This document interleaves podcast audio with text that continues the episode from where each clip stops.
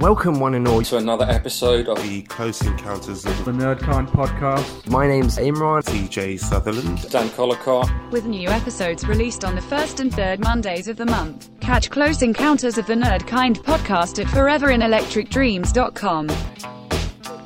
Welcome to another episode of the Close Encounters podcast. I am Dan Collicott and I'm here with my fellow wrestling fans, Imran Mirza, TJ Sutherland, and our special guest referee for this evening's podcast is Mr. Richard Roth. Hello. Good to have you back. Um, the reason uh, we've brought Roth back into the fold is there have been some major announcements um, in the world of WWE. Uh, notably, Vince McMahon has announced his retirement, and Paul Levesque, aka Hunter uh, Triple H, is And Hearst That was Helmsley. a fail. Did that cut out, or did you just forget the other two H's? it's just brain just switched off. my brain just went. By the way, Imran, can you can you play Happy Day in the? Can you do like a Oh Happy Day like music over this intro, just to What do you mean, like Bill Withers' Happy Day?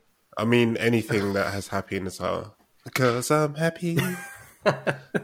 Well, I Shall I mean, yeah, well, I was going to say, True story. Okada and I think Nakamura were in the Japanese video for uh, "Happy" by Pharrell. really Amazing. True story. Oh, amazing. well, there was a That's Japanese incredible. version.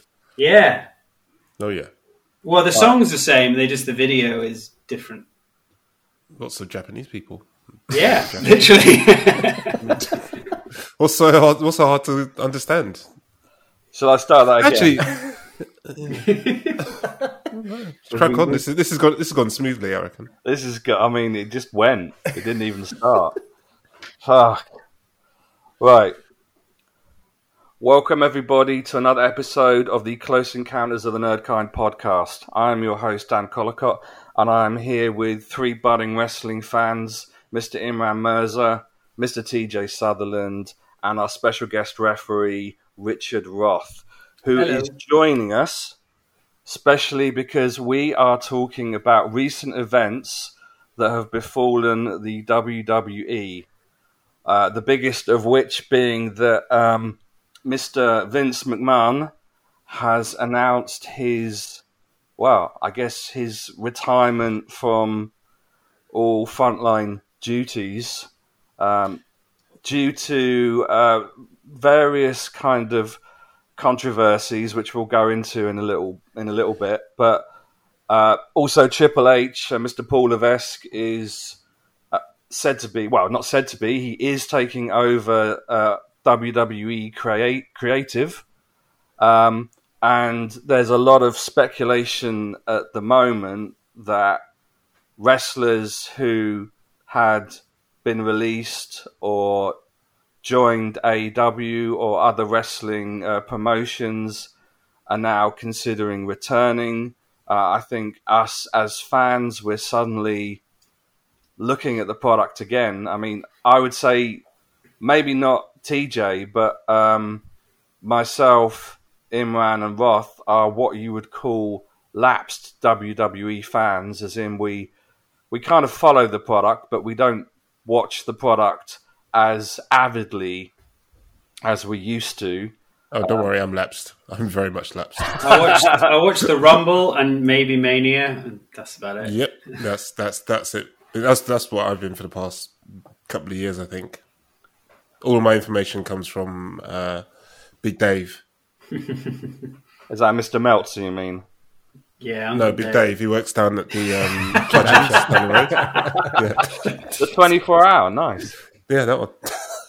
So before we before we get into it, I think the first question I want to ask uh, each of you is what one thing I don't I don't want to oversimplify and just say it, it's just Vince and just blame Vince for everything, but Just Vince pal. even if it is Vince, I'd just like each of you to kind of quantify what was the nail in the coffin? What was the final thing that just made you say, look, I'm not going to uh, dedicate God, I mean, what is it? It's like six or seven hours a week, maybe more. Is it if you include NXT? Two for SmackDown, two for uh, NXT, three for Raw. So seven hours a week. Yeah, seven hours a week. So I was not far. and a pay, and a pay per view every month. And a- yeah. So from that, I mean, laying it out like that, it's it's a big, you know, it's it's a it's a heap of time to dedicate uh, to watching WWE if you're going to. So each of us have kind of at some point just said, you know what, we're not we're not feeling it anymore. We're not we're not buying into the product. We we don't like what it's become. But um, starting with with you, TJ, actually, uh, what was the final nail in the coffin that just made you say, you know what, I can't do this anymore? Because out of all of us, I feel like you held on the longest. Yeah, yeah, that's true. Um, I think it kind of was a gradual process for me. Um, I don't think there was any necessarily any one big thing. Um, it was more um, just uh, I think just the time investment was too much. Plus the quality of the product was well, has been dipping for a long time. Um, I think the change in NXT was something that drove me away because NXT was kind of the NXT version 1.0, I guess you want to call it, um, black and gold version. That was probably the last thing that kept me truly engaged and uh, was a show that I would watch from start to finish. Um, and once that went through its huge rebrand and change, um, I think that was kind of the final in the coffin. Raw is just too long a show, so I stopped trying to watch that a long time ago. I it got to a point where I just I'd watch a three hour episode in about fifteen minutes. um, SmackDown held on a bit longer with that, but you know, again, it's just a massive time investment. And the other thing as well is that you know, AEW, showed up, and it was a much more entertaining, um, fresh, you know, edgy alternative. Um, so yeah, that just kind of that was that. If anything was an end in the coffin, it was the arrival of AEW as an alternative. Um, and yeah, it just uh, it, like you say, it's I, even even now. You know, there's three hours of AEW a week. Uh, even that's probably a bit of a bit of a heavy time investment. So I'm I'm kind of waning on Rampage now. But yeah, so that's it for me. Uh, fair answer. And Imran, what was the was was there a catalyst? Was there a moment where you just threw down your threw your hands up in the air, Well, I threw down your laptop or iPad, and went, "No, I'm not watching this anymore." Um, I, well, I, you said TJ was probably the last one to hang on. I think it's me. I'm still currently a network subscriber. Um, I, oh my I know, god! yeah. I don't watch. What? Yeah, I don't watch Raw or SmackDown, and I you got money to burn. Well, no, I, I enjoy the network. I love the Broken Skull uh, Yeah, sessions. They're, they're, I'm midway through the Sami Zayn episode right now, which is brilliant, and they're, they're really, really great episodes. And I, you know, however you can watch them, I really recommend it. They're re- really, really good. Uh, just for wrestling fans, the you know the change in the business over the years, etc. So I really like those. And as a network subscriber, I kind of look forward to the monthly pay per views. Uh, I don't watch Raw or SmackDown. I follow the, I, you know, a day or two after Raw or SmackDown air. I'll look. I'll just go to WWE YouTube channel. Sometimes I'll click on just one video because it looks of interest. Sometimes, you know, a few more. Um, but I, you know, I, I, I don't know if there was one specific thing. Um, I could go really far back. Um, I think in a way, Daniel Bryan.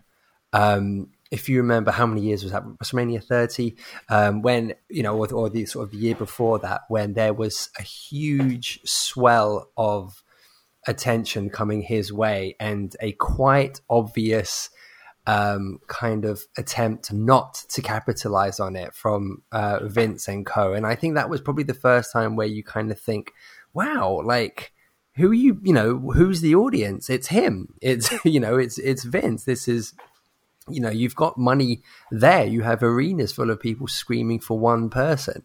And then, you know, it became several people at one point, and they were just sort of sidelined for Vince's pet project of Roman, who languished in a, you know a bizarre five year run of top face being booed out of the building, and it was sort of things like that that mounted up. Um, you know, the, the, the demise of NXT was a, a real blow. Um, it happened in sort of I think sort of around just the beginning of the pandemic is when I stopped watching it because the roster would just be depleted um, in just waves, and then they'd leave nothing left. And now NXT, I've never watched the 2.0 at all. I've watched a couple of highlights from certain things, but it's not a show I'm invested in in any way. I don't. I've never watched the whole episode, um, and um, yeah, I don't know if there was ever one thing that did it, but yeah. To be fair, you used to tell me that you, you subscribed to the network so you could watch um, the Divas and the Bella Twins kind of reality TV program. Right. So you still aggressively follow those. Uh, did, did, did you just say aggressively follow those? Yeah. It's such a brilliant term.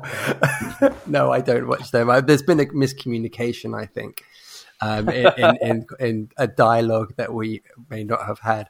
But uh, but no, as I, I think I thought um, when NXT went, that would be the point where I'd let it go. I'd, I'd cancelled the subscription, but I know I, I have held on because um, they they provide enough of their documentary and obviously their vintage content. I watched Sami Zayn versus um, Shinsuke uh, Nakamura uh, a few days ago from that glorious NXT uh, takeover pay per view. So I mean, you know, there's there's still a wealth of content to kind of immerse yourself in, uh, and it's always a pleasure to do so. Really, Funny how, um, as you mentioned about the Daniel Bryan thing, how uh, how well WWE does revisionist history because every time they tell that story, it, they make it sound like it's something that they planned all Yeah, along and it's bogus. to let him get over. And it's like, mm, did you though? Because anyone that was there watching it at the time, I think they would say different.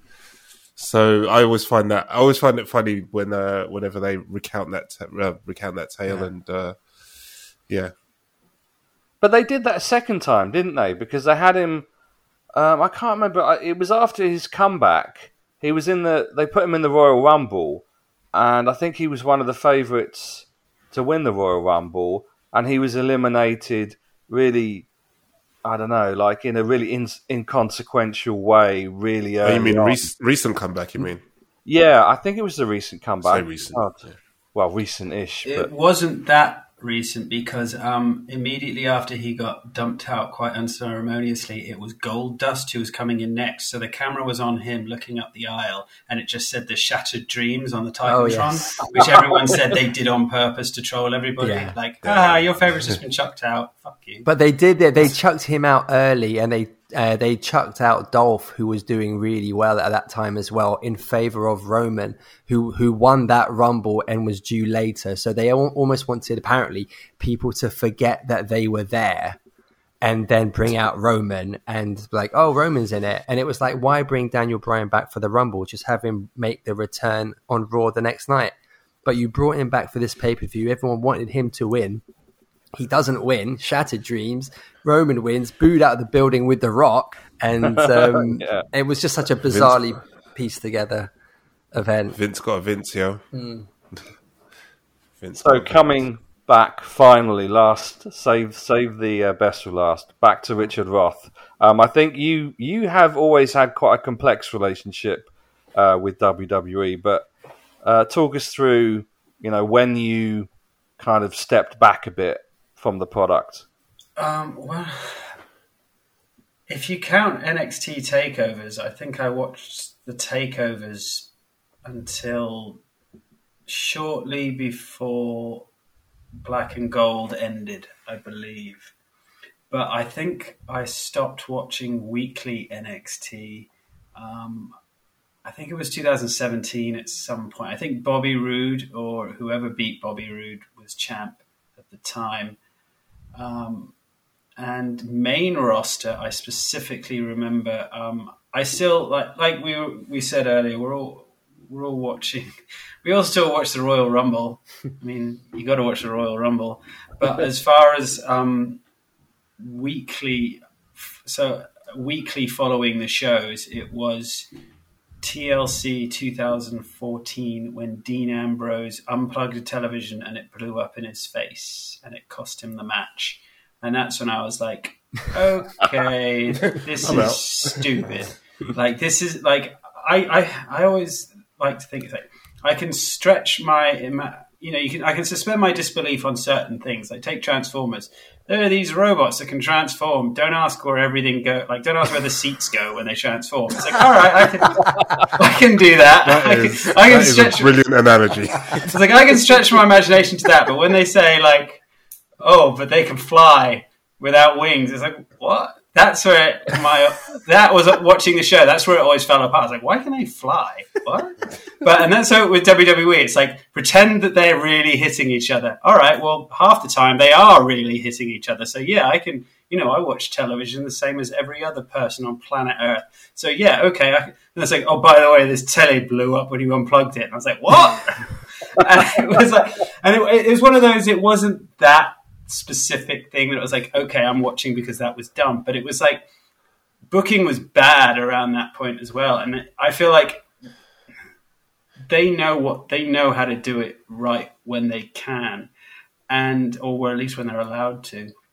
Because I really liked um, when I first got back into it. One of my favorite feuds was the Wyatt family Shield feud, Great which one. was just so good. And That's was actually what "Oh, brought me back into it as well. yeah, I was like, oh my god, wrestling's awesome. This is so cool. And because I had kind of slowly gotten back into it, like I really slowly over about a year or two. And so then I was watching it and I was like, okay, when am I going to stop? Because like odds are I'm not going to keep watching it forever. And then it was kind of after a while, I was like, there was just dumb booking decision after dumb booking decision. And then when this happened, I was like, yeah, all right, this is stupid. So then I, was, Ross, but luckily, Ross at the TV. That's not how electricity works. exactly. So luckily, though, I was still at that point like really into NXT because I, I mean, for me, uh, everyone seems to have their favorite period of NXT, but for me, the kind of the year that um, Adrian Neville was champion, like that.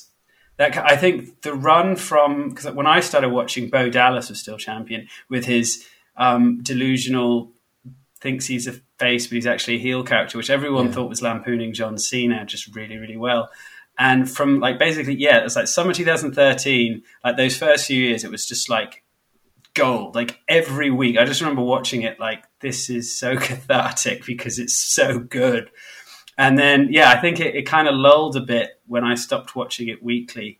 Um, but I think a lot of people at the time were like, yeah, no, it, it, it kind of dropped a bit then. And then I think really when it was like, um, was it Undisputed Era? I think uh, when Johnny Gargano and Tommaso Ciampa, because they were DIY. I, I distinctly remember when they were like DIY on the weekly shows, and then um, then they split them up, and that's when like it all kicked off for like that kind of second. I don't know if it's a s- silver age. I don't know if that's what you'd call it. That kind of second golden age with with those guys.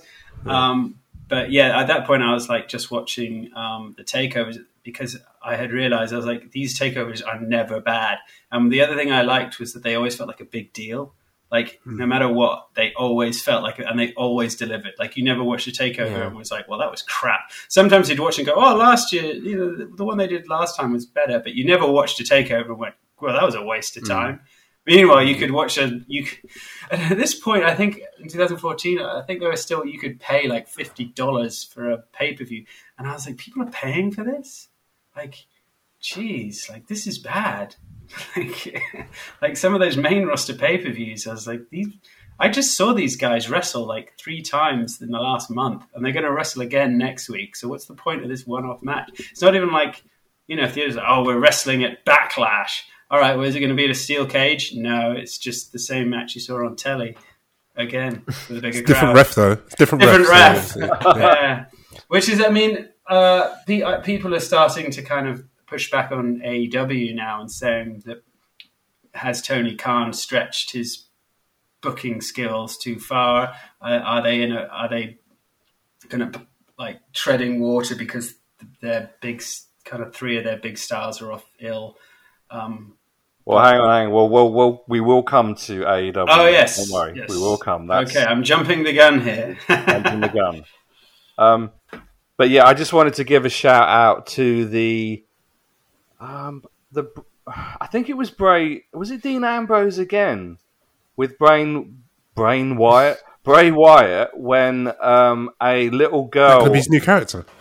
That'd be awesome. Uh, Brain Wyatt. No, Bray Wyatt came. Um, was in a match with. Uh, I think it was Dean Ambrose when Dean Ambrose lost because he saw a, li- a projection of a little girl saying something. Do you remember that? Uh, vaguely. God, that sounds awful. Um, I think it might it might have even been a cage match, and it it it had a, a completely, you know, the ending didn't make sense to the storyline. Like I don't even to this day we don't know if the projection of the girl was meant to be Sister Abigail, and to this day Oh, we don't know what she said. Uh, Did they ever reveal Sister Abigail? I can't remember. Or didn't didn't he say like there was- Sister Abigail's a part of me now? Or there was rumors that that's how they were going to bring Paige back, but it never came to fruition. So But but that was one of the most mishandled kind of creative characters. Like I think I, I'm I'm not going to go over the same things as you guys because I had much the same experience with NXT. But one of the things that I kept over and over feeling with with uh, WWE was. I, one minute I'd I'd give it up. I'd give it up for a couple of mo- months, and then something would happen, um, there would be a character or a feud, and I'd be like, "Oh, okay, well, I'm kind of interested in that."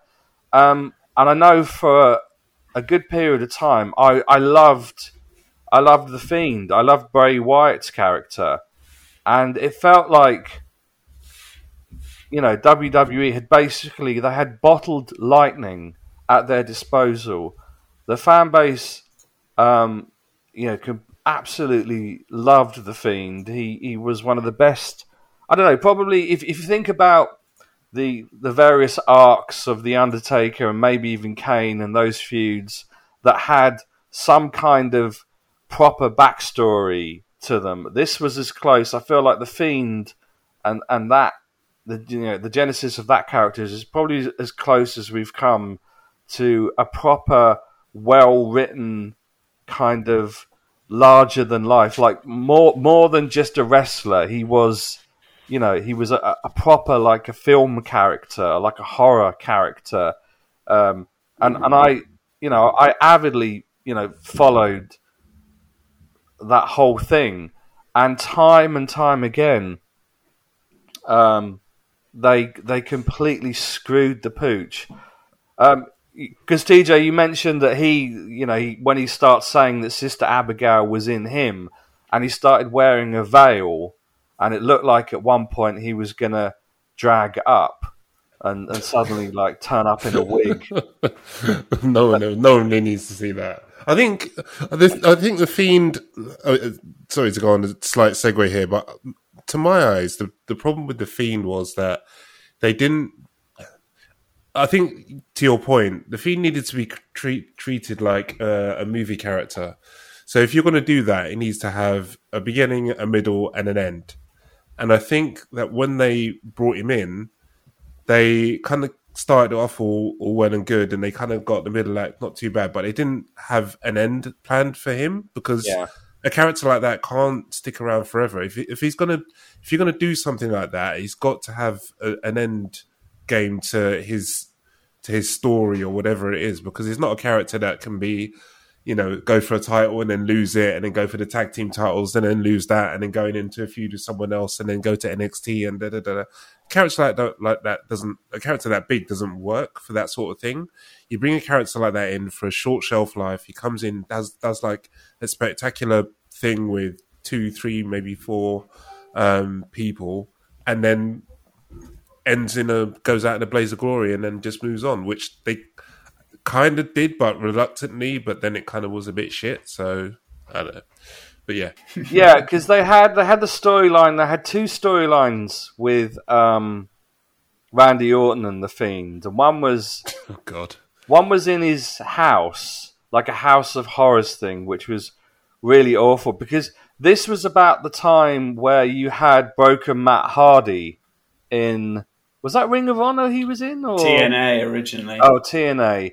And so I think suddenly, you know, the, the creative team at WWE were like, okay, we can actually make, we can actually Ah. film film something on a set and have really kind of clever cinematic cuts. But That wa- that wasn't the first one though. Prior to that, you had uh, the the New Day going to Yeah. the Wyatt. So this is this is before the Fiend. You had the Wyatt family versus the New Day at the Wyatt family complex. That I think that was around the, the broken out because they didn't they. I'm sure they did that after the Matt Hardy thing yes, to try and mimic it because it was very very similar the way they filmed it and the whole the whole bit.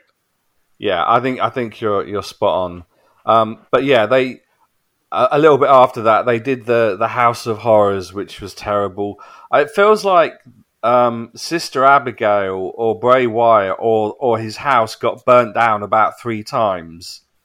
Um, but yeah, as you said, th- th- there was no consistent story arc because they teased Alexa Bliss becoming uh, Sister Abigail uh, and even had like her with a puppet, and the puppet was possessed, and she was a bit weird, and she could possess people. But by that time, they'd already let Bray Wyatt go, so it was um, That puppet's still a thing, by the way.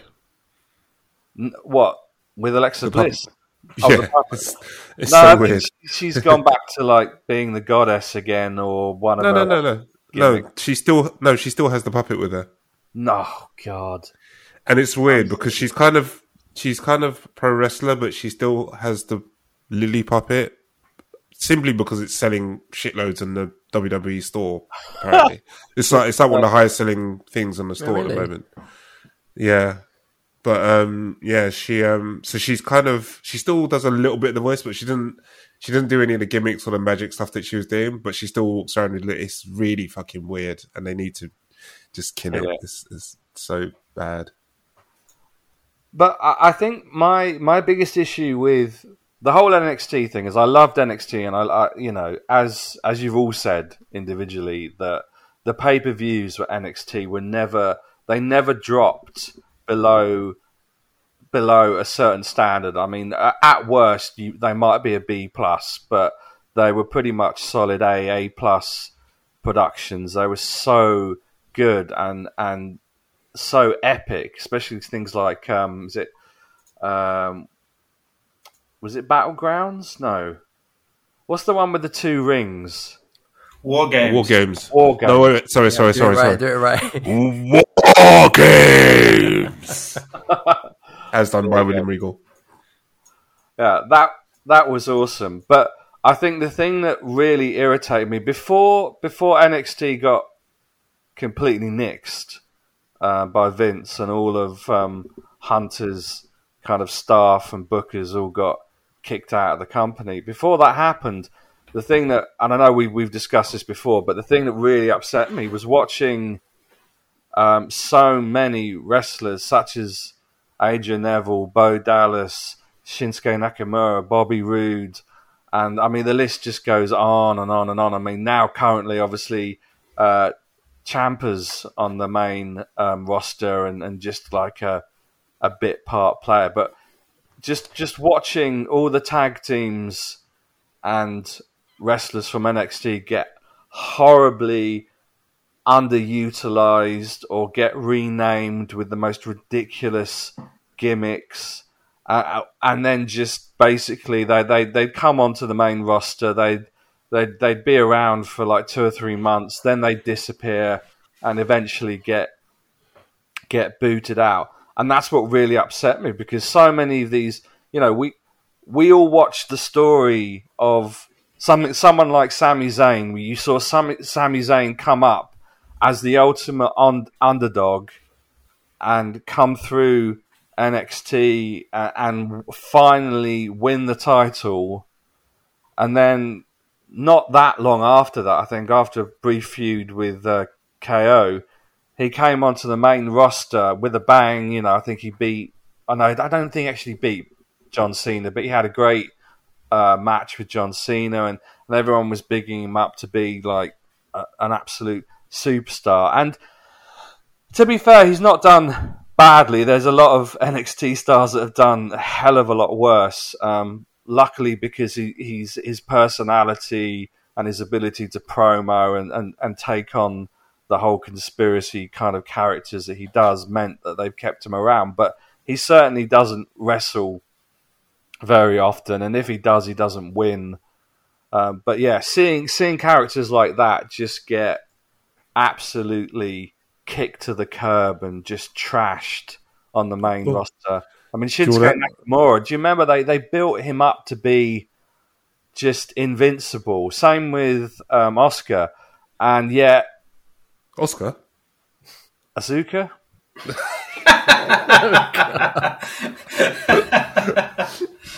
sorry, sorry, I love how Oscar. Oscar is renamed Oscar. Asuka.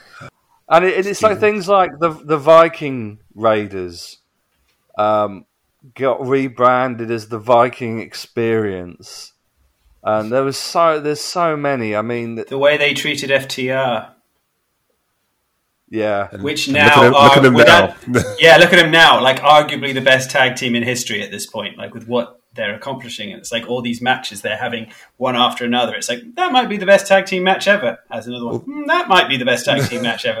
And it's like they had them. Like we've all seen those. Uh, Horrible uniforms they're going to put them in these kind of Yeah. flavor flav on acid style outfits, and they were like, "Yeah, no, we, we, we play ball," and like the whole back shaving thing as well. Like they totally made these guys look like chumps, and it's like you guys have one of the greatest tag teams of all time on your roster, and you're doing skits about shaving backs. Like, Yeah. They, uh, apparently, WWE interested in him again now. I wonder why. Good luck with that. Good luck with that uh, negotiation. But yeah, just just to finish on the whole um, NXT thing, it was it was that complete disconnect with what you would call sports entertainment and actual real in ring, uh, you know, proper wrestling. That it, it became apparent that Vince just wasn't interested in in utilizing his the, the immense amount of talent he had that way and then obviously decided to basically dumb NXT down into pretty much what NXT was at the start. I think it's just like a, a developmental ground sl- slash reality TV slash. It, it's just a a kind of junior version of of the main kind of you know the main roster, the main product. So to the point where there's there's even less wrestling now happening. You know, like proper storied you know, long, long, long wrestling matches that you can really kind of invest in and not know the outcome. I think that that was one of the the things that as soon as AEW came about, it was like the booking was so even and so much more less predictable. Like anyone could win. I know they'd obviously have to build up certain stars and characters to be, you know, at at a certain level to get the belts. So you have to do that. But you always, you know, you, feel that when you're watching an, an AEW match, that you you can genuinely root for both, you know, for both stars to win because it it, it might happen, and they they might change the belt um, completely randomly. Whereas WWE, just nothing, nothing seems to happen unless it's to specifically troll fans to give them the exact opposite of what they want. Um, and I think now myself and I don't want to speak for all of us, but I think we're we're all kind of starting to think, well, you know, will this change? You know, now there's no Vince, and now we've got you know um, Triple H is in charge of creative, who who basically gave us the version of NXT that we all loved. Is there a chance that there's going to be a rebalancing of things, and we're actually going to see more wrestling? We might actually see more more belt changes. I mean, the the whole thing with the um, you know the the the tribal leader and that you know Roman Reigns, who is a brilliant heel. I mean, I can't you know, I've ne- I've never been I- I've been on podcasts with you guys before, and I've kind of been quite critical of him because I've never been a massive fan of Roman Reigns, but he is an unbelievable heel, and his mic skills have just yeah have just absolutely excelled in the last two or three years. But the fact he's got two belts, he's now got both world titles, and he he's kind of gone to like god status mode because he's booked so strong that he never has to wrestle, and and the rest of the um, you know the the rest of his family, the Usos, have now got both the belts. So it's like, and they and and they they're not gonna um, relinquish those belts anytime soon. Well, under Vince, now we don't know what um, what Paul's going to do, but yeah, I, I think that it, it it almost like gone back to like 1990s and 1980s wrestling where you had a champion who was a champion for about 10 years. But um, so I think we we've kind of covered a little bit about um, what what was broken and, and what you know what was what kind of led to us sort of pushing away from the product and, and embracing AEW. But for each of you, is there is there one thing that you kind of predict or at least want to happen now um, under yeah under Triple H's uh, tutelage? So uh, putting that question first to Imran. Um, I suppose yeah, no. There's, there's I suppose there, there is certainly a few things I'd like, I'd really like to see happen. Um, but I mean, I, I, it's kind of hard to. I think Hunt is in a really difficult situation because he can't literally just go in and erase everything. You know, you as you pointed out, Dan, on our on our text chat earlier, Vince isn't dead. Vince can pull the plug on anything at any time. And if he doesn't like the overall direction that the company is going in, he can just say, I'm not happy with this. I'm going to sell it. And it could just be over like that. And I think Hunt is in a very difficult situation because you have to. Um, is that is that true? Because aren't they? I know he's the majority shareholder. Majority, yeah, try again.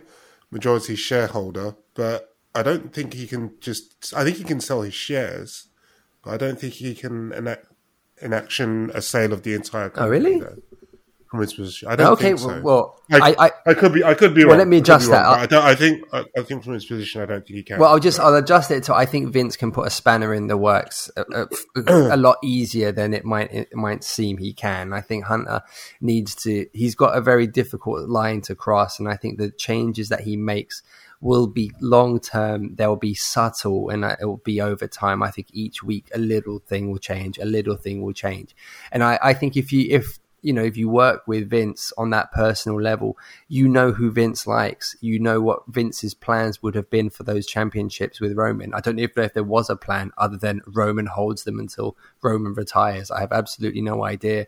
But it's, I mean, that I would say that that is the immediate thing I'd really like. I'm actually in favor of the Roman run at the moment. I think that run specifically is attached to the Universal Championship. So let him have that. It's a great run. People are on board with it. And I, you know, I don't think there's anything wrong with having a really long term champion. But why, what I can't fathom is why they gave him the Raw Championship as well.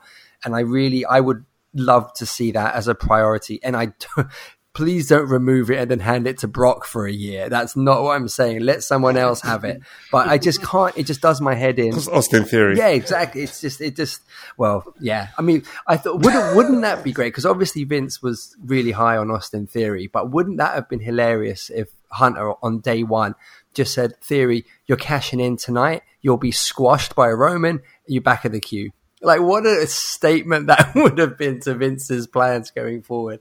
But obviously, that's, you can't do that. Not that he would want to, but like, it's just that kind of notion of you have to be respectful to to the plans that Vince had in place for people. But the first thing I'd love to see is that Raw Championship uh, be separated, however you want to do it, because you can't have Roman be pinned. I understand that you can't just do that. So Roman has to relinquish it in some way, or you have to wrestle it from him. No pun intended. But I just want someone else to have it. And with, you know, AJ would be a great champion right now. I'd love to see Finn, uh, Kevin Owens following the WrestleMania match with Steve. Like that would have been a great timing. You know, he he was you know he was mega hot at that point, and um, him having a championship run right now would be great. Um, and I just, yeah, there's so many people that would be deserving champions on Raw, and it just does my head in that you've just taken it and given it to Roman, who has no current plan of having those belts removed. So, um, yeah, that's the first paramount thing I'd really like to see happen. Um, I was just going to say, normally in situations like that, um, you'd have someone. I know they kind of, they sort of had it. They did it with with Sami Zayn who was um, pretending or claiming he was a member of the family for a long time. But it feels like if if if they could welcome someone else into the the family circle who then turns on Reigns and, and somehow costs him one of the championships, that would like like I I, I thought they I, I thought they were going to do it with Seth I thought they might have like some kind of, um, yeah, some some sort of reconciliation where they become, you know, well, like Roman bestows again. the championship to whoever the person is. You mean? Well, it it could either be like that, or or that you know somehow that person um, ends up part of that because it's like a faction, isn't it? Mm. The, hmm. the tribal leader faction um, I think that's the name for it and then, well, the tribal leader faction. Huh? yeah. uh, and then basically, um, you know, turns on Roman. But at the moment, yeah, as you say, that there's no, it, it, just doesn't feel like there's any possible way. They've booked themselves into a corner, so there's just no way that I don't know how how how are they gonna make him lose a title because, as you're saying, man, I, I don't think they're they're to let him. He, won't take the pin, but that's he pin. could very well. I mean, it's lame, and I don't, you know, I don't necessarily think it's the best way. But just as long as they do it, but he could just come up at some point and say, you know, Survivor Series is coming up uh, champion versus champion. I'm throwing, the, I'm giving the Raw Championship away. Raw, bring your champion, and I'll meet them there, and I'll, I'll, I'll beat them. And you know, you could give a new, make someone a champion based on a tournament or whatever. Yeah, Roman mm. will probably win the match, or but just, just separate him from the belt. Just take it away.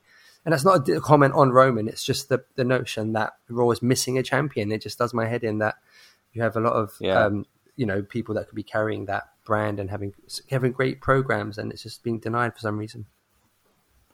Because it's really strange. Because didn't they have uh, TJ? Correct me if I'm wrong. Was it Otis who won the Money in the Bank, but then got conned out of yeah. the case? Was that right? Yeah, well, that was that was before Roman had the title. So uh, Bobby Lashley, I think, had the title at the time. Right. Uh, and Otis won the Money in the Bank, and then he got into a feud with The Miz, who won the briefcase from him in a court case, which sounds make, makes me feel more stupid just saying those words. Uh, yeah, he lost the court case on an episode of Raw. Uh, Miz cashed it in, and then uh, yeah, I think he cashed it in on Bobby. It was on Drew, and he promised Bobby. Bobby. Oh, yeah, sorry, it was Bobby Drew. came sorry. up. Yeah, yes, he was. was yeah, it. it was, uh, anyway, that was it. But Bobby yeah. took it from him yeah. like the next day or something. Yeah, but that was all. That was all pre Romans. So yeah. God. Um, I, I uh, sorry. No, go on, TJ. What? So what? What do you think or want to change? Um, first off, um, I think I kind I kind of agree with part of what Imran's saying there, but I so I think I don't think um, Hunter's actually in that trickier position, um, and, and, not because of uh, because I don't think Vince is actually as big a factor as we are worried about. And I, and I know historically you kind of look at Vince and you go, he's got his hand in everything and, you know, he's never going to let this company go and yada, yada, yada, and all that kind of stuff. But I, I'm actually quite, um, quite excited for the potential of what Hunter could do with the company, and I think. I think Imran's right. I think the changes will be subtle and gradual and more long term looking, but not necessarily because he can't suddenly make quick changes because Vince won't let him. But I actually think he'll do it subtly because I think any like sudden changes to the product, I think would actually alienate quite a lot of their fan base because a lot of the fan base are hardcore Vince fans and the people that have stuck around and haven't drifted away from wrestling or haven't switched over to AEW watch WWE because they love WWE. They love 50,000 camera cuts. They love court cases where people win the money in the bank briefcase. They love, uh, you know, uh, Lily's, the Lily dolls that they buy off the WWE store. They love ridiculous DQ decisions. They lo- they truly are embedded in the WWE product and they love all the bullshit that comes with it. That's to them is what is wrestling. And they look at AEW and go, that's bullshit. I, I don't like that.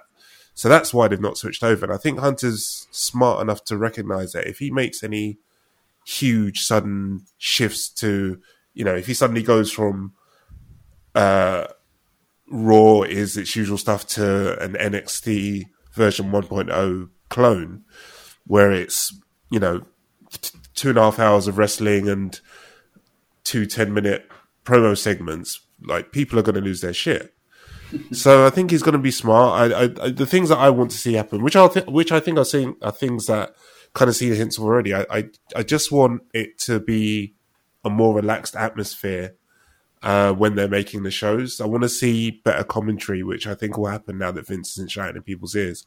I want to see them use, you know, I want to see the people cut promos and sound like regular human beings, not come with this weird WWE vernacular that that they always come out with. And I want to hear fans being called the WWE universe or people talking about opportunities every two minutes. I want to hear people talking about belts and championships and titles and, you know, make it feel like, you know, it can still be sports entertainment because that is what they're in the business of doing, but also make it feel like a sport. You, you know, they seem to have drifted too far into the kind of soap opera style of it. And I want to, I want a little bit of the, the sport element and the competition element to come back a bit. And I want to see, yeah, I want to see, you know, some different people getting pushed and, um, yeah, just I, I I believe that Hunter is very much about that, and and we've seen how smart a booker he is.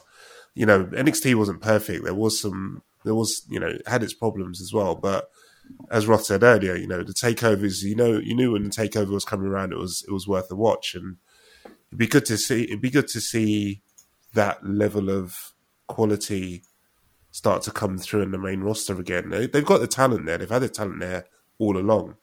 It's just the booking and and the way that they, the way that people are treated, and you know that sort of thing. So I, I think Hunter's saying the right stuff now, and I think the specter of Vince. I don't think it's going to be too much of a too much of a big deal because that that company is as much as we say it's all Vince because he's been all over creative and all that kind of stuff, when it comes to the actual control of the company and stuff like that, it's not all about Vince. Otherwise, he'd still be there.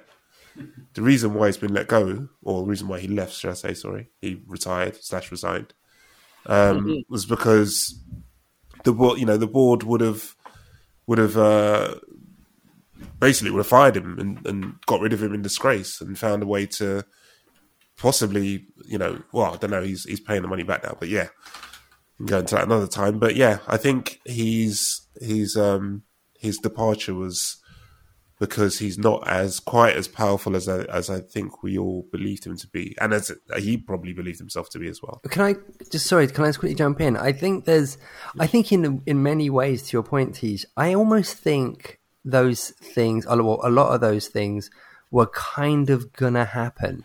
Uh, with Vince at the helm, um, and you know, sorry, with the current structure uh, in place, I, I, honestly, I actually think that. Sorry, which which things? Oh, like the, the general changes in in kind of uh, wrestlers, uh, the freedom in promos and the freedom in different people being pushed. Really? I actually think because I think it's whether it's a conscious thing for Vince or not. Um, if you look at them signing Cody, Cody said, Right. if you look at Cody's situation in WWE, he spent many years languishing, as they say, in catering.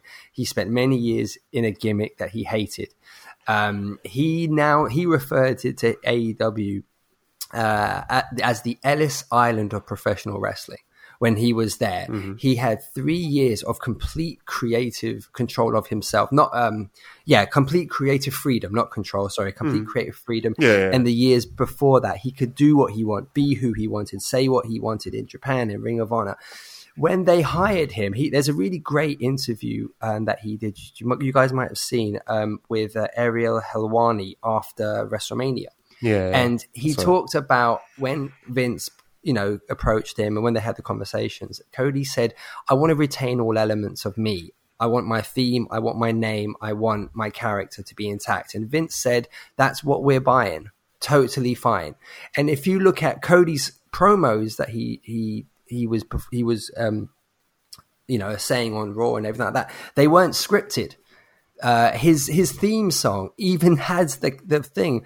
Uh, wrestling has more than one royal family. They didn't remove wrestling. I think Cody was able to bring so many of those creative elements because Cody had what no one has had for a really long time, and that's bargaining power anyone that hmm. came up, the, the roster is populated from people from NXT. And no matter what you did on NXT, you had no bargaining power.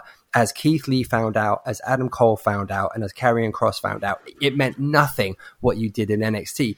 Now they're plucking people from an AEW roster these are people that have had creative freedom, creative, you know, uh, uh, control to be who they want on on camera. Any negotiation with anyone from that side of things worth their salt is going to say, "Well, I want this. I don't want to be micromanaged. I want this freedom. I want this freedom." By default, they have to agree.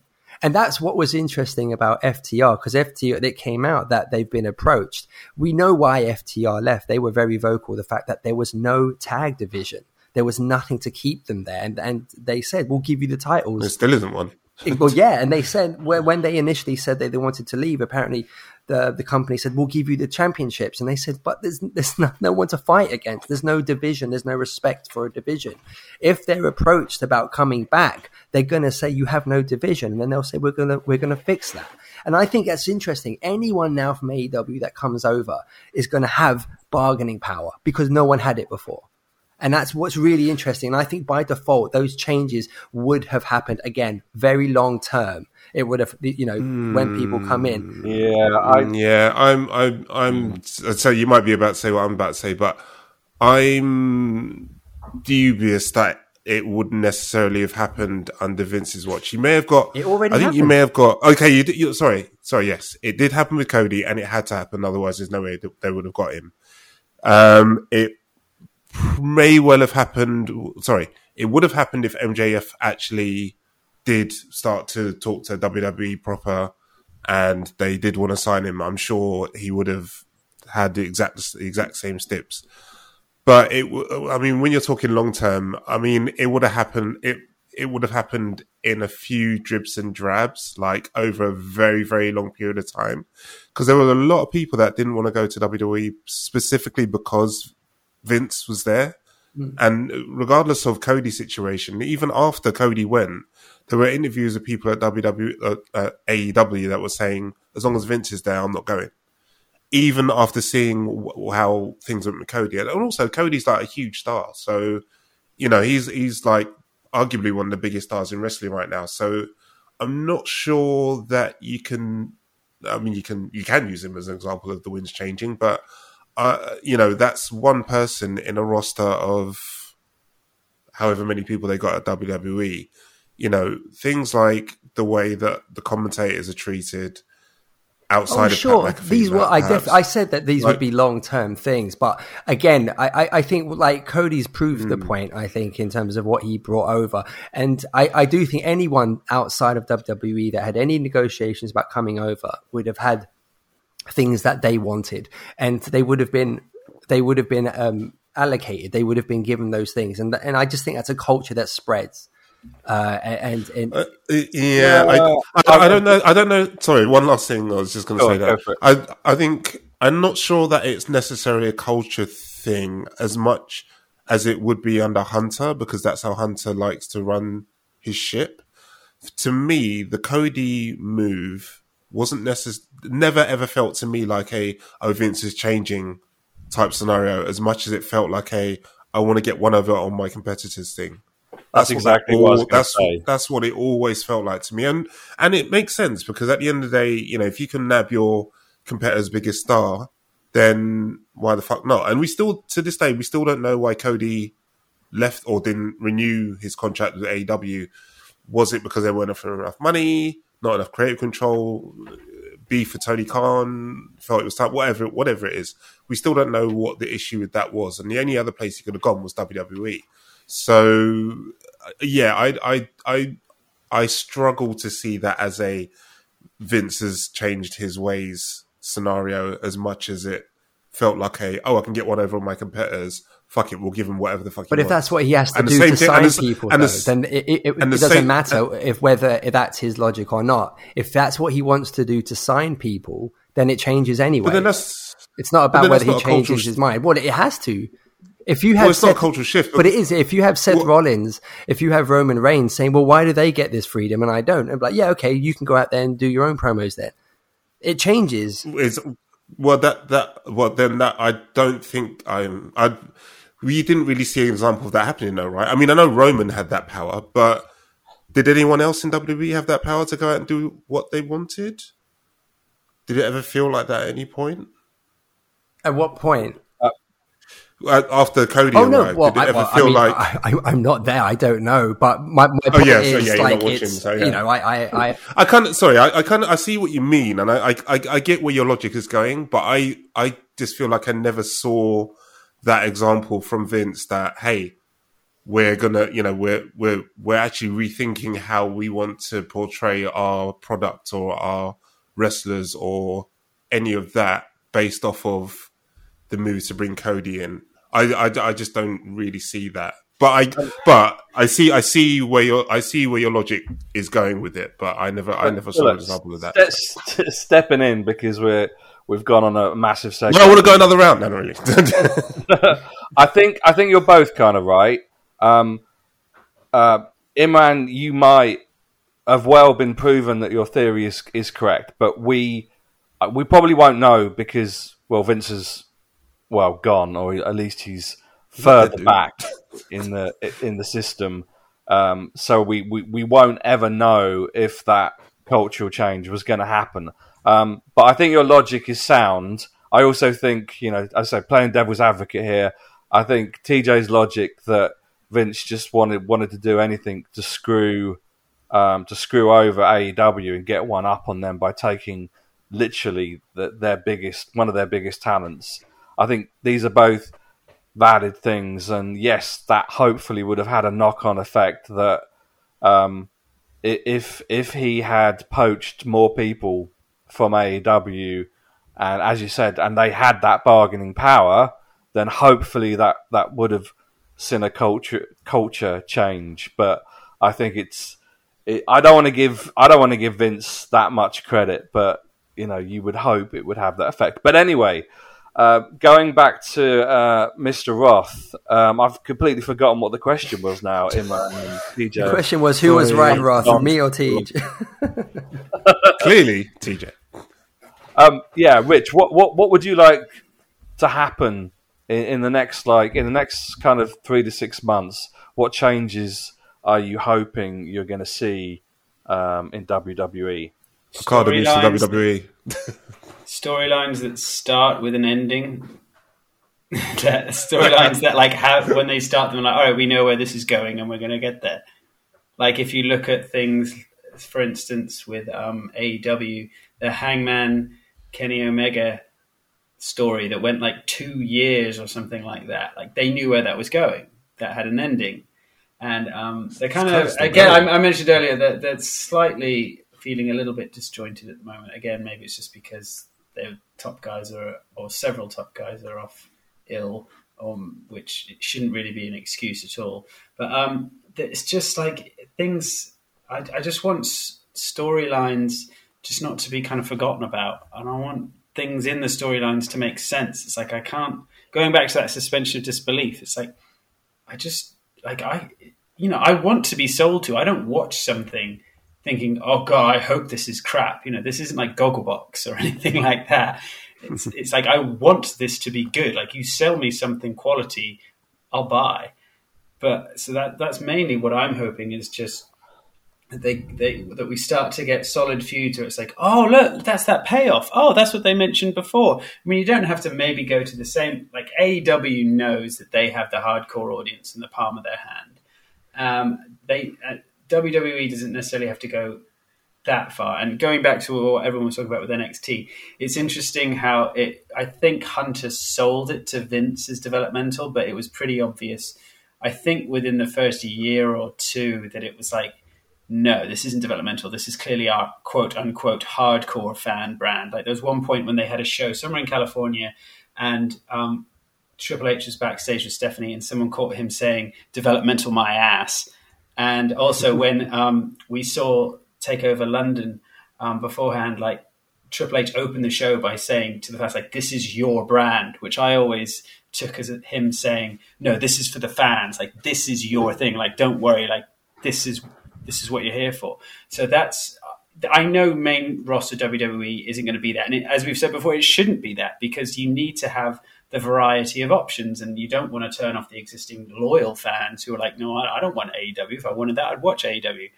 But I just want the stories they have to make sense. I mean, like it can be silly. Look at Marvel movies; they're ridiculous but they they make sense, or the good ones anyway, make sense, and it fits in its world, and that's just what I want. Is like just make it make sense, like taking silly stuff seriously, like Marvel making these multi-billion dollar movies, like that's cool now. Like giving geek stuff to people that know what they're talking about and know how to pay respect to the product is cool right now.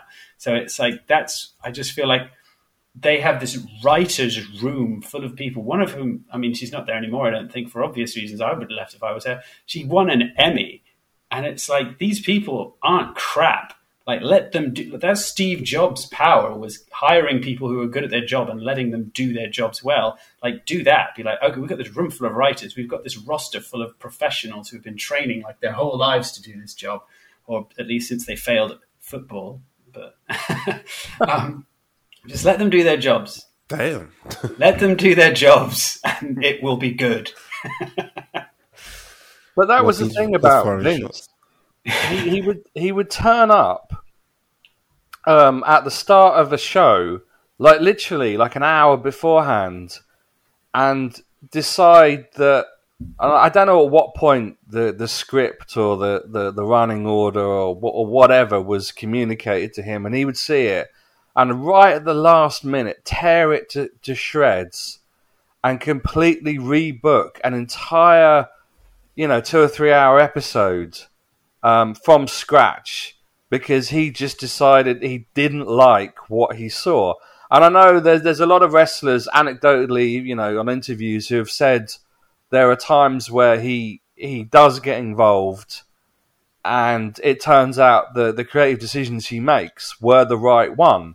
So you know, the, we have to give him some credit. He does know what he's doing. But then there's other times where it's it's so much stress and pressure and last minute, and you know, he's as you said, as we've all said, he's he's in everyone's ears, telling them what to say, telling them what to do, all the way through an episode. And it's just it's that level of he doesn't seem to trust anyone um, the fact, I mean, I always thought he, he trusted Triple H. I always thought that he had, uh, you know, healthy respect for what he had done and earned in NXT. But when he completely ripped that up uh, and brought in whatever the new NXT is meant to be, I absolute God knows it's such garbage. You know, you think, well, hang on, this is one of your main guys.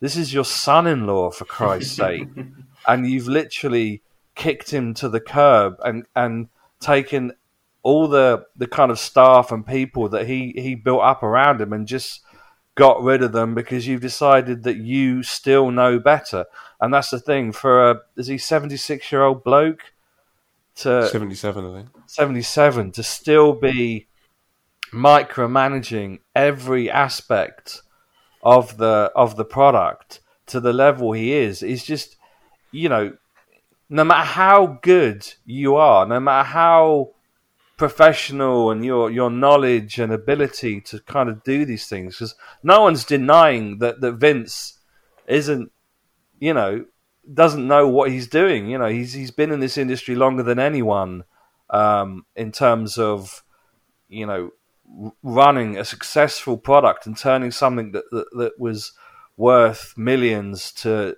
to you know tens of billions that, that it's worth now. But it, it just feels like you can't control things to the level he was and be over the top.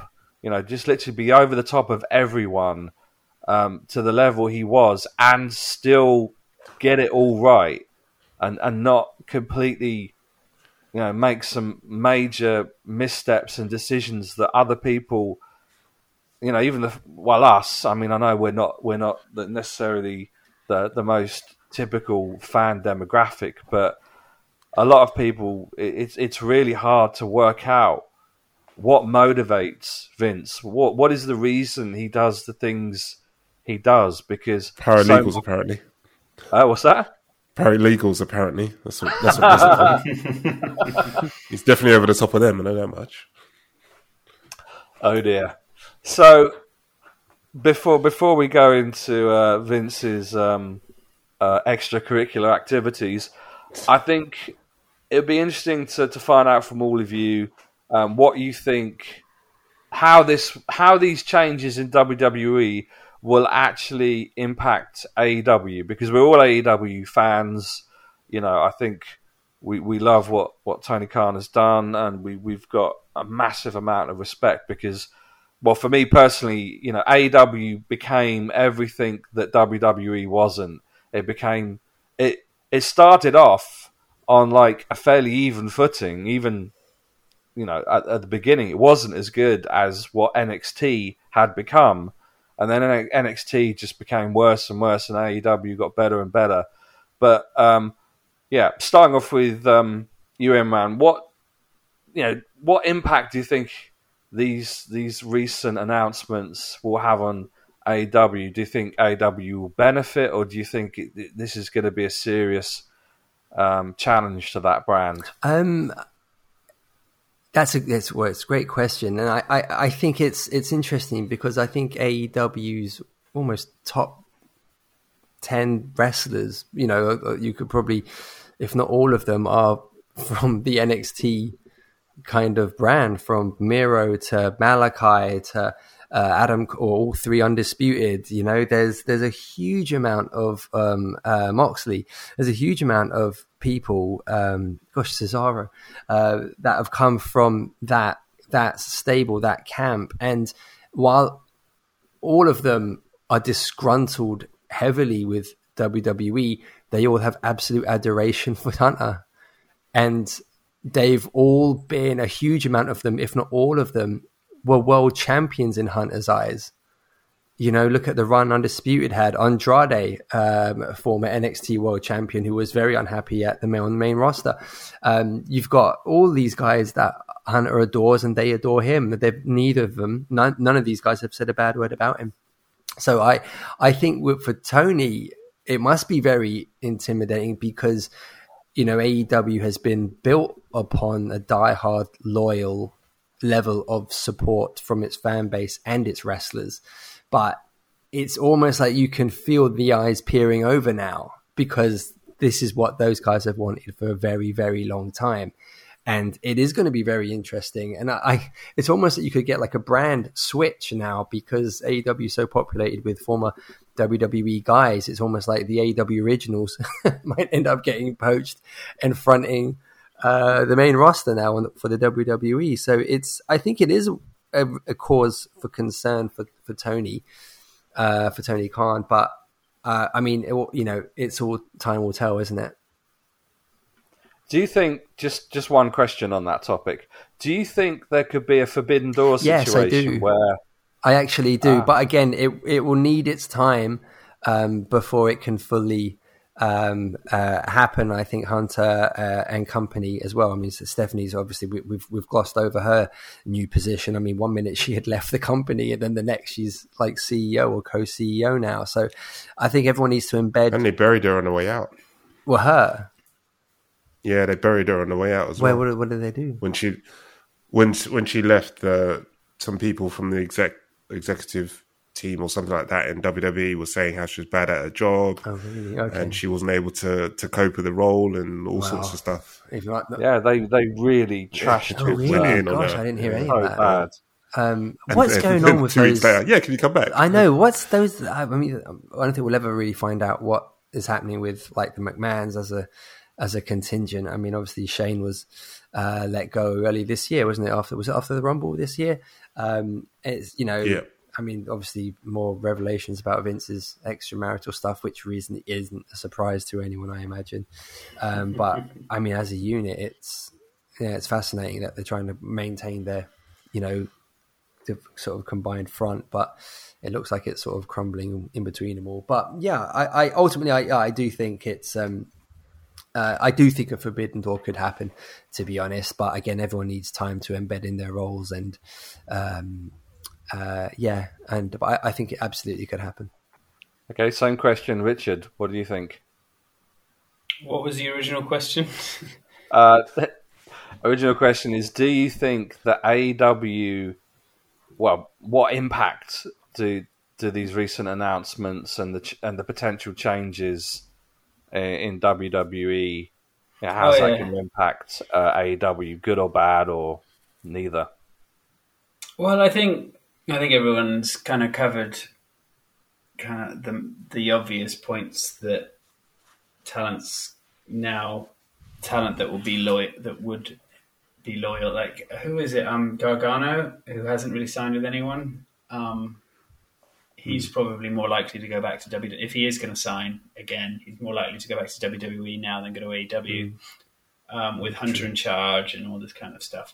Um, I think for me, what what I'm short term, like the WWE is now like kind of the hot property almost because of this. It's like, oh, everyone's just excited. It's just like when AEW came out. It's like, oh, this is the Yeah. new thing. What are we going to see? And like when I don't when it, uh, NXT first started picking up steam.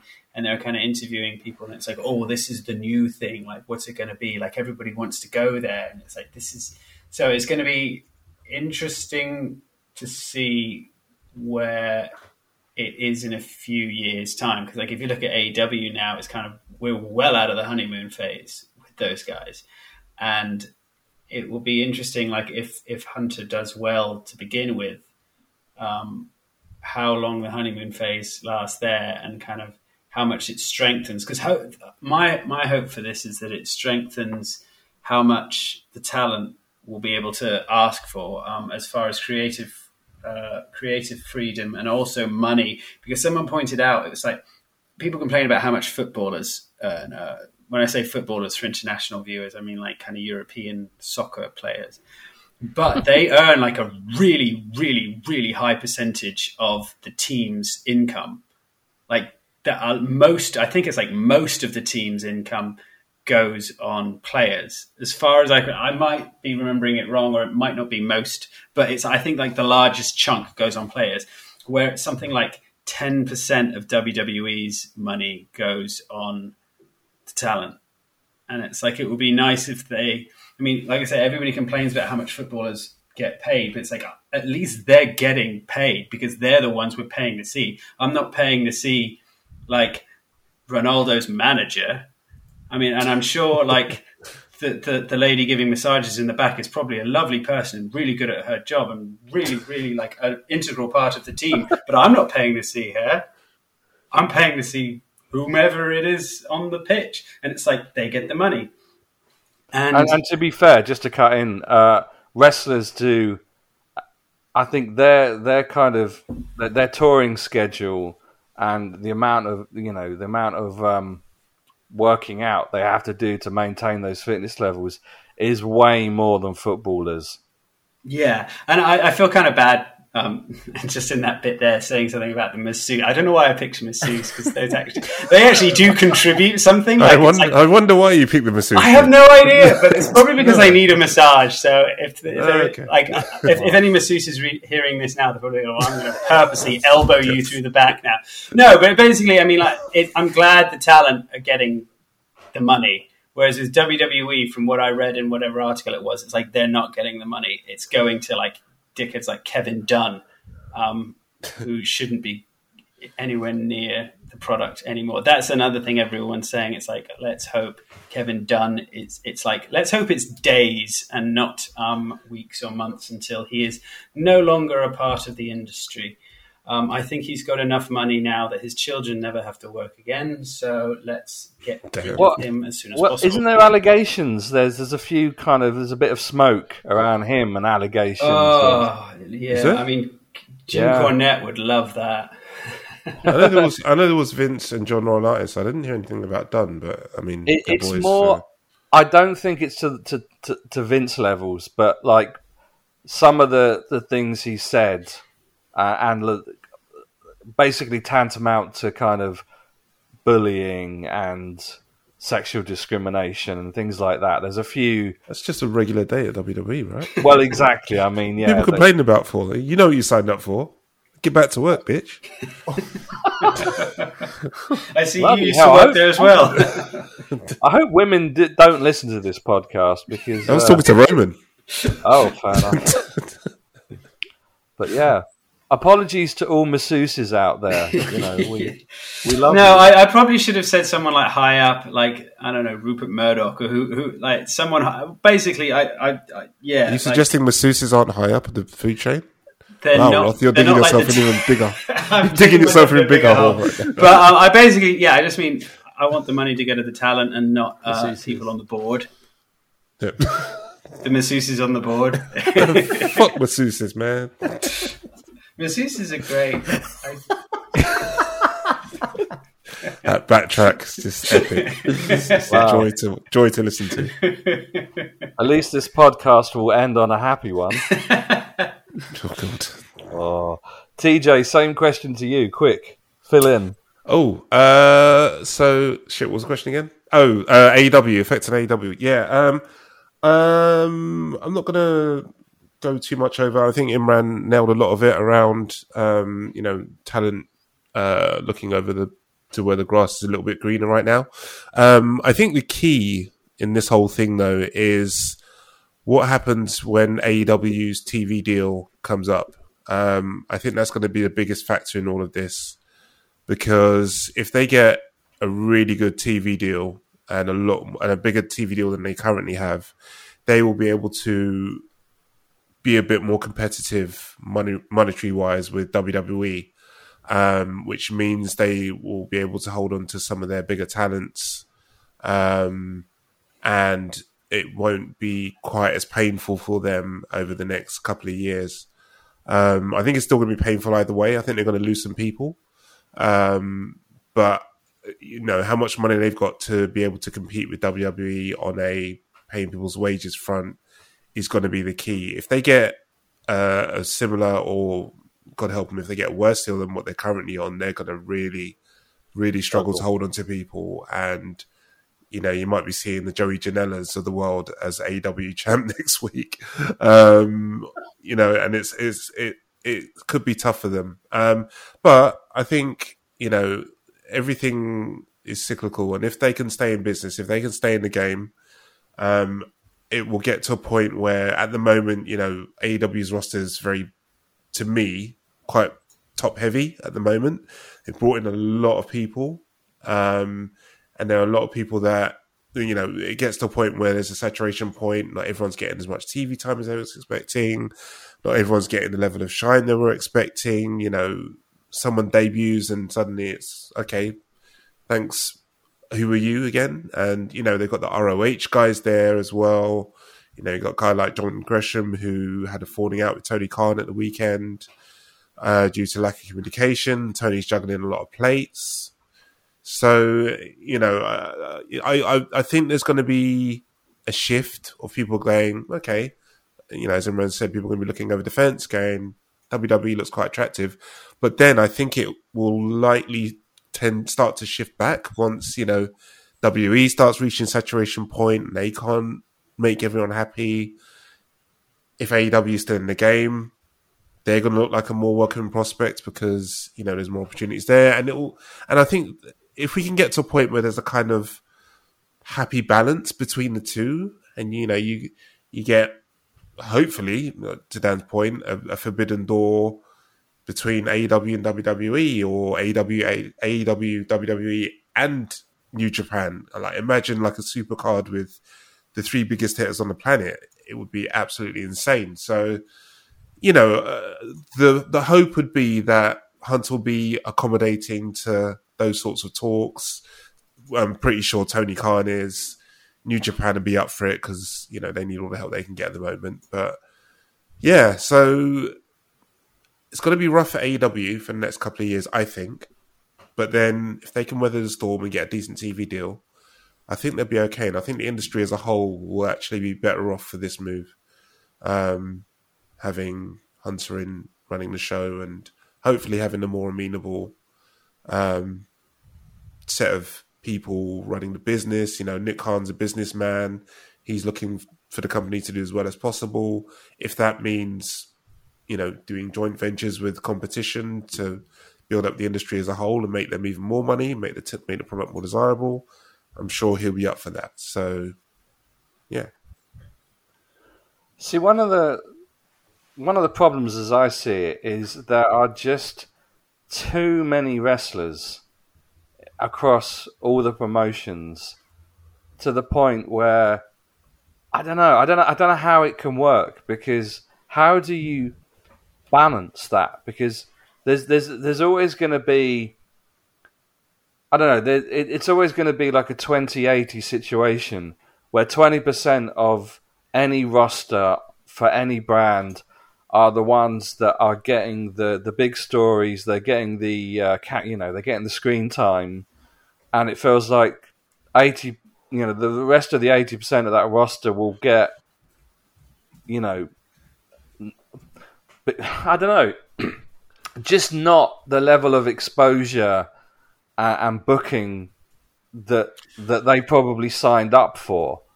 I, um, I, I, mean, I don't know. I, I, think I think it can work. I mean, like you like to your point, it's been either one or the other for a long time. And I mean, at the moment, if you watch WWE main roster, you're getting the same matches, the same rematches again and again and again, week in week out. But if you took a, you know a small portion of the guys. If you took like a Miro, um, Aleister Black, or House of Black, even all those guys, uh, and a couple other people, and you you sprinkle them across Raw and SmackDown, then you've got a whole bunch of new matches that picks that up, and it gives that it gives those guys who aren't well, those guys actually are doing stuff, but you know what I mean? Those guys that are kind of not really doing too much right now, it kind of it gives them a bunch of fresh things to do, lightens up the roster on another on another side, and I, I think that that balance can work across mm. across both um, companies. But uh, you know whether they can work with each other is you know that's that's the uh, that's the fifty thousand dollar question, right? Well, I do. Yeah, I mean that that's a good point, but I do also think they, well, WWE in particular, they they need to stop this crap with uh, you know, three wrestlers holding all the, the major titles. But even if you look at things like the Intercontinental title and the US title, and of course the 24 uh, 7 championship, good God. But they can elevate those belts again and have. Wait, the prestigious 24 7 title, get it right down. The prestigious. But I think, you know, that you can have a situation where those, you know, those belts you know, there's multiple people feuding for different championships, and that's that's what I think we've lost from from WWE, and it's become a little bit pro- problematic on AEW because I think AEW has you know a number of of different belts and and titles, but it feels like again it there's only really one feud per belt happening at a time. Um, and you know they they do have they, they certainly do factions better than um, WWE, and they, they, they make use of their talent better.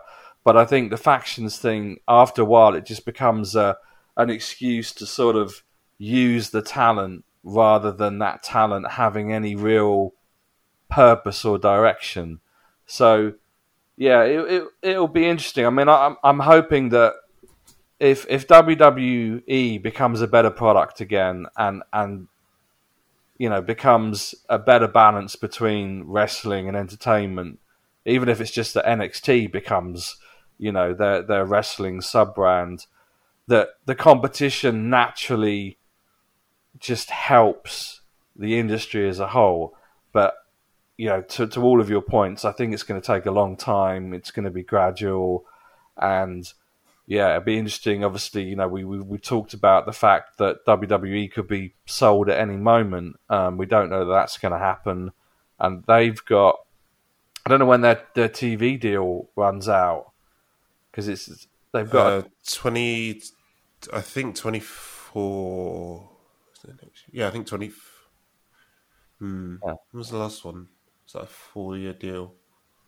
Because that's because Smack SmackDown and Raw are on different TV. Yeah, SmackDown's Yeah. Fox and um, Raw is uh, NBC. No, USA.